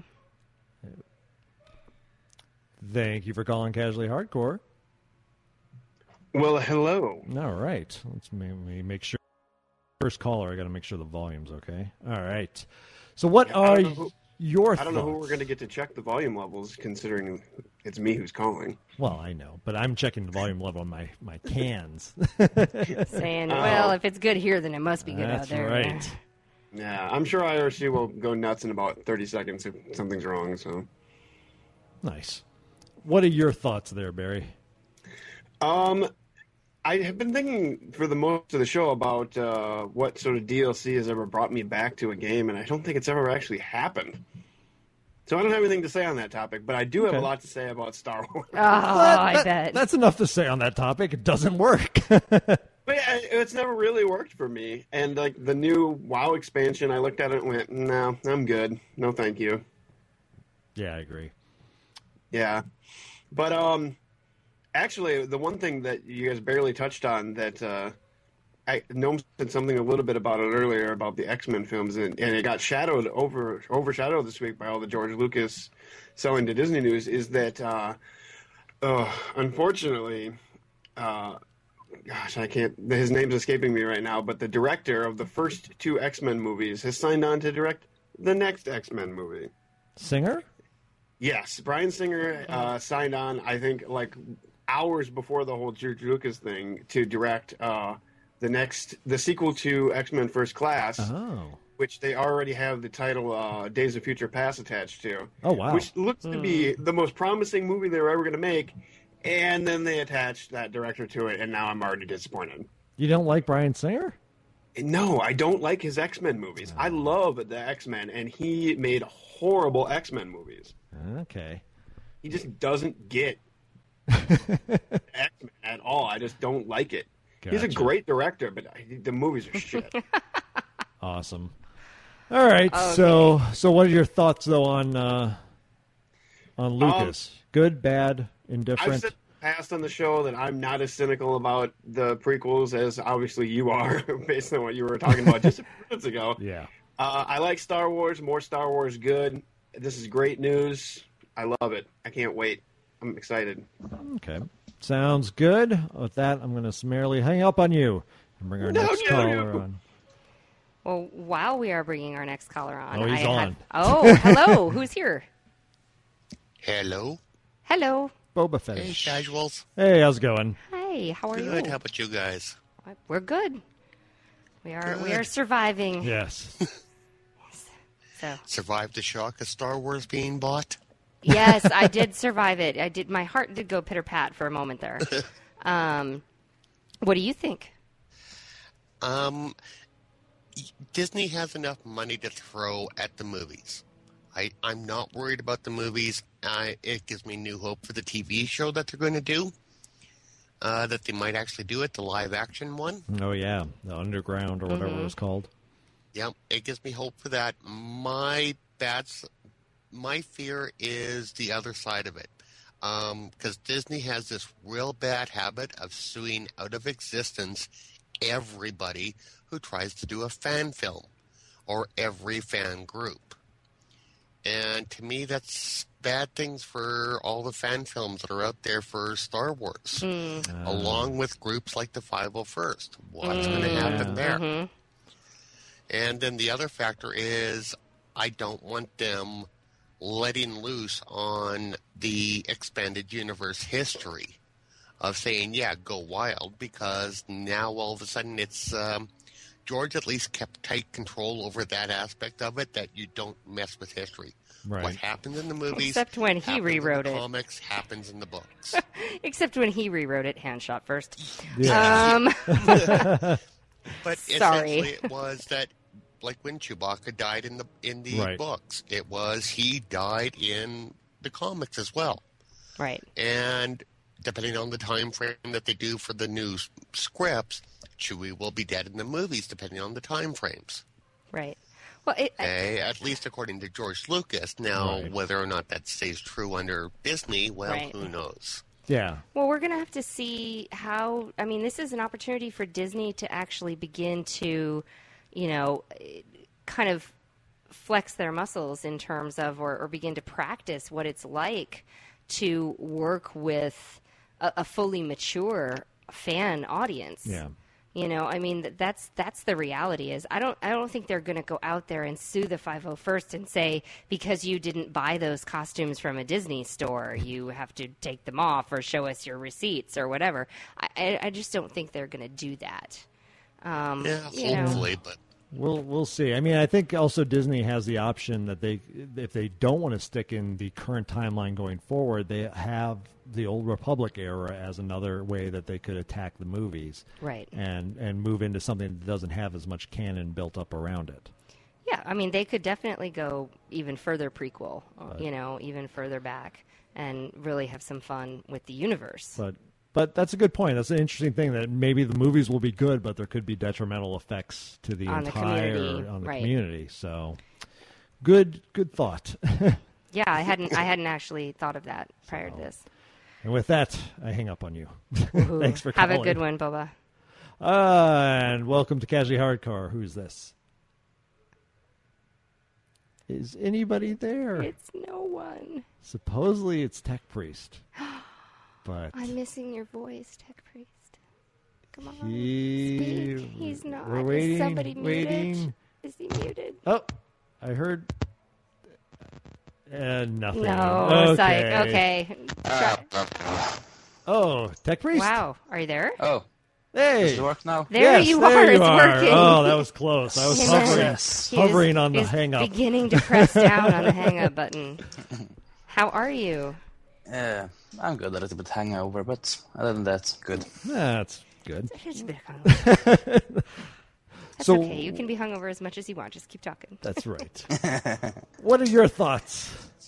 Yeah, I have thoughts on both subjects. Okay. Alright. Um, a DLC has never gotten back to a game, but an expansion has bring, brought me back to games several times. For Okay. the Okay. WoW franchise, for the Battlefield franchise, Ah. the Civ franchise. So it takes something big, though, like a Yeah, really a big, content. patch, a big content Mhm. boost, something new mechanics. It's something that's going to new give systems. you time in the game. Something that's going to give you a lot of play. Gotcha. Yes. Okay, that makes sense. So, how do you feel Yeah. about uh, Lucas? I believe that Disney can do great with this. Good. For I, I've, they did great with Avengers, I think. Yes, In my I think so too. I can concur with that one. And uh, I think that if this is done right, it can be done so extremely well. But it will probably not be done right. It will be done okayish, but it will still be better than the most parts of the uh, new series of Star Wars. That's where I'm at. Right. The bar is so low right now that they could stumble and it'll still be better. Yeah, probably. So, hence cautious hope. Yeah. It will be hard to beat the lightsaber fight in the, f- the between uh, Darth Maul and Oh, and um, Oh, and uh, uh, Qui-Gon. Qui-Gon Jinn, yes. Yeah, that was a real done scene. I even thought the light, lightsaber fight in Revenge of the Sith between Obi Wan and Anakin was not Yeah. bad. Um, but it's not about their action scenes. But it's not about the action scenes. It never No. was about Uh, that or special effects. No, no, no, No. not Star Wars. Yeah. But it's a good scene. It's Yeah. the best fighting scene in the whole Oh, series. For sure, yeah. for sure. No, they had some really, really awesome. So, all right. So, cautious hope. I like it. yeah, uh, and I would like to see a more grim, dark Star Wars, but that will I Yeah. never see. Yeah, well, I, think, I think the closest you've seen has been Empire. Yeah. Empire Yeah, was the and that's you know. my favorite movie. I Oh, think for I think most people actually hold that as as their favorite. Right.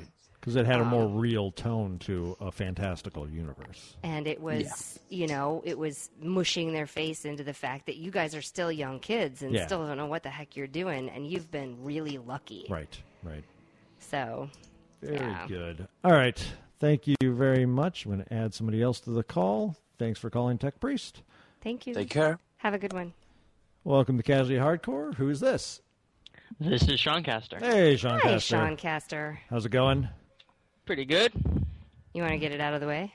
No, wrong person. Wrong. Oh, good, good oh, sorry. try. Agrius FW. Damn it. Oh, wow. Well, do something anyway. Exactly. Shout out to somebody. Shout out to someone, dude. You're on the Actually, hook we can go for the very, very old shout out. Okay. Shout out to my guild, Knights of the There Round. you on go. There you go. US. Are they I still continue going? the tradition by playing WoW. Oh, wow. Is the guild still in existence, though? My guild, absolutely. All right. Yeah. Right on. We haven't gone anywhere. Okay. Oh, cool. So, what about uh, what? Are, what are your opinions on DLC and uh, the Star Wars thing? Pandaria brought me back to WoW, and Minecraft 1.4 has brought me back to playing single player. Oh, wow. I didn't expect to ever be back to single player. I figured I'd be on the, the VTW server forever, but nope. I am currently on single player right now. Oh, very cool. Interesting. Okay. So, And again. then Star Wars. Yeah, So again, it can't be any any worse than what it's already been. Thank you. At all. I agree with that 100%. How and could at it this get point, worse? if Disney screws it up, well, it's their fault. Yeah. right. They shouldn't have bought it if they messed it up. Right, right. and it just means it's in the the state it's already in. It's screwed up. If they screw it up, you can't really screw up more. It's just Right, more. it was it's just already screwed screwed up. up, yeah. So. Well, you never know. Yeah, yeah. Uh, I don't know. It would take. Midichlorians, I'm sorry. Yeah. you can't get worse. They release a movie entirely devoted to explaining why midichlorians work. Yeah. that might be yeah, good. Yeah. It's the science film. Yeah. Oof. So The science of the Complicated force. Explanations for everything. Um, So are you? uh, Do you have excitement though for it? Are you like got some Uh, hope? that- anticipation. We'll see what it is. If it's crap, well, it's crap. If it's not crap, hey, Then- Disney actually did something good. Move on to the next one. Nice. All right. Everybody cares, though. Everybody has an opinion, and everybody cares one way about this. I haven't had anybody who's gone, "No, I don't have an opinion." Yeah, on like, whether yeah, not this is a whatever. thing. Yeah, I don't Yeah. care about Star Wars anymore. Who cares or what's Star Wars? I just don't. You know, it's such an integral part of of kind of our A lot of my friends are like, "No, this is bad." It's like, Uh, it can't get any worse Yeah. than what's already there. We've already had the worst, at least in We've my already mind. had the bottom of the barrel. It, it it could be worse. It could have been bought by the people that did Twilight. I don't. it Don't, could be please, worse. No, no, don't go there. I don't know. I kind of felt like Attack of the Clones was a Twilight film Oh, in terms okay. of the romance. So okay, yeah, you might be right there. Really badly written romance. Yes. we'd hit the bottom. So all right, Yeah. good good thoughts. Thank you, Sean. We'll boot you off now. Yeah. Bye. Hang up. All right, cool. So phone lines are open. We can And probably squeeze I one have more an- in. And but I have an yeah, email. Go ahead. Yeah. I s okay. So Pusar wrote us an email, and her the subject line is "It has your soul." Hmm. She says, I didn't plan on returning to WoW, but school has ended, the final exams have been passed, and now I have nothing to do all day. The panda was right there, and it was so tempting. The pet battles is the ultimate time sink. In Deadwind Pass, the zone with Karazhan, there's only one pet that spawns. It spawns at exactly one minute past midnight, somewhere in the master's cellar, can spawn in either of the two cellars. It spawns once, and when caught, it will not respawn. One day I got caught in a 26 minute PvP battle while trying to catch this super rare pet. Four Horde, three Alliance. We duked it out for nearly half an hour until one of the Alliance people got it. I spent several hours chatting with people from other realms while trying to force special pets to spawn by killing every other pet in the zone. When the stars are right and the Relay Rise, a patch, expansion, or DLC is able to pull me back to a game I had otherwise happily abandoned more than nine months prior. Hmm. So, Okay. the answer is yeah, it got her It back. does. It absolutely did. And I had one other email. Okay, well that's let me that's Absolutely. interesting though that her comment was about a mechanic that sounds so much and I always go back to this but I, like EverQuest. They Yeah. had mechanics like that. I remember hunting the uh, South uh, South Ro Desert for the ancient Cyclops to get your uh, journeyman boots. And you had to kill the Cyclops to get an item off him to, to do the quest. Yep. And it was the same thing. You would we'd go out there for hours and kill everything in the zone, just trying to hopefully force that respawn. And so it's funny that a game that was came out in 1999, that mechanic that was existed in 99 2000 now has reemerged in 2012 Uh, as a wow big feature, feature, of yep. of an expansion. A game that came out 13 years ago Yeah. is continuing to, intr- you know, really impact us. But again, it seems like in general it's been expansions that have brought people Yep. back, not DLC. Yep. So hmm. So I have one other email. okay, Um, this is from Agrius SW. all right. Um, and his title is subject DS, DLC call in topic. He says, Hey casuals, Agrius SW here again, unable to call in live since I will be at work during the last half hour of the show. I actually like DLC for my games, especially when it extends the single player, like the Broken Steel add on for Fallout 3 or the extra Assassin's Creed missions. Any type a type of DLC I am not a big fan of is multiplayer specific, like map or weapon pack that I have to pay mm-hmm. for. Unlike what unlike BioWare did with ME ME3's Right. multiplayer, since all of their multiplayer DLC is free. I have found myself picking up a game that I've completed some months ago when a DLC pack comes out for a game and I want to play, like the upcoming DLC for XCOM. Thank you for a great show, casuals, and shout out to my loving girlfriend, Ambrosia Hartnett. So that's from Agrius SW, level 85 Human Paladin, Guild Civil Warcraft, Shattered Hand US. Awesome. So, Okay, so again, so that was actually he's willing to take even just DLC content to to pop a game back in his console or refire it back up on the computer. Right. So that's that's good. I think. I mean, I think in general, I would lean more towards the expansions being the thing to draw draw me back more so than the DLC. But it's good good mix. And um, I have one more. Okay. Specifically for you, Greg. Oh, for me, all right. Gentleman by the name of Jay says, "Greetings, peeps. Tell Grail to get the tissues out for when his team is owned today. Oh, whatever. If my team just happens to lose, which they won't, I will gladly donate to the show." So Oh. this was Oh, wow. Seahawks versus Vikings. Okay. P.S. I'm probably going to donate anyway, but don't tell him that. so there you go. Well, so I basically, he wants you. He wants you to make sure you have your tissues handy, and and I I personally am going to root for the Vikings too. It's twenty to seventeen, Seattle, but still, it's third quarter. There's plenty of time. Plenty of time left. We will All right. see how that. Uh, Looks that- like it's going to be close then. Yeah, really close game. All right, so I think that uh, will handily bring us towards the close here. Um, I want to thank everybody that volunteers, uh, all the research team, uh, obviously for providing us with content each week. Uh, all the staff though on VTW, uh, especially folks like The Rock, uh, Biomed Alchemist, and Ursa Heal, providing us such like support for our servers and audio team and art team and all those good folks. Um, places you can find us. You can find us on Facebook at Casually Hardcore and VTW Productions.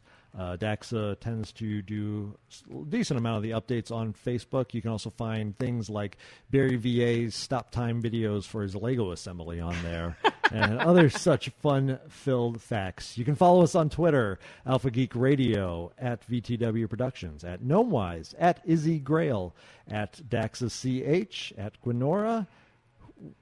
God knows where Gwenora's been, but Yeah, you can follow yeah, him. you can follow Maybe you can find him for us. That'd be nice too.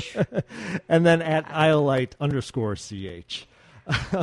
Email us at ch at vtwproductions.com. Uh, sister feeds include Alpha Geek Radio for things such as geeky interviews and Mm-hmm. talks that Gnomewise does. Those are a little sporadic, but we always Things try like to announce things it. like TED and all Yeah. those sorts of things. So you get some really geeky stuff there. Yeah, it's really where our uh, con coverage goes a lot Yep. of the time as well. Is into Alpha Geek Radio. Um, remember, you can always, we talked about donations. You can also sponsor a segment. Uh, $5 you uh, send us. We will read whatever you like within legal limits in whatever voice you want uh, by whomever you want. Baby dragon. Exactly. Yes. Before a content segment, and you can make somebody pay a lot in their pride for your $5. You can listen to us on Stitcher Radio. Mhm. Uh, you can use Amazon tools on the website so that remember, if you go ahead and link through the VTW page to go to Amazon to actually buy your product, that site, it actually gives us a tiny little kickback um, and helps support the site as you go along. Yeah. Um, and then uh, again, our email is ch at vtwproductions.com. And there won't be an Emperor's Court today. Nope, no Emperor's Court that occurred yesterday. Uh, so I'm sure the podcast is coming up. Uh, we will be back next week. Uh, now at two o'clock. Uh, we're well, we're now on Mountain Standard Time, so we're at 2 p.m. MST, 1 p.m. Pacific Time, and as Gnomewise Still mentioned, at 7 yeah, GMT, minus 7 GMT. Seven G, yeah, minus seven GMT. So the clocks on the site do match up correctly. We're very happy about that. Uh, has been here, but he is gone. I have been Grail, I have been Iolite. and thank you for listening. We are Out of outta here. Bye bye, radio people.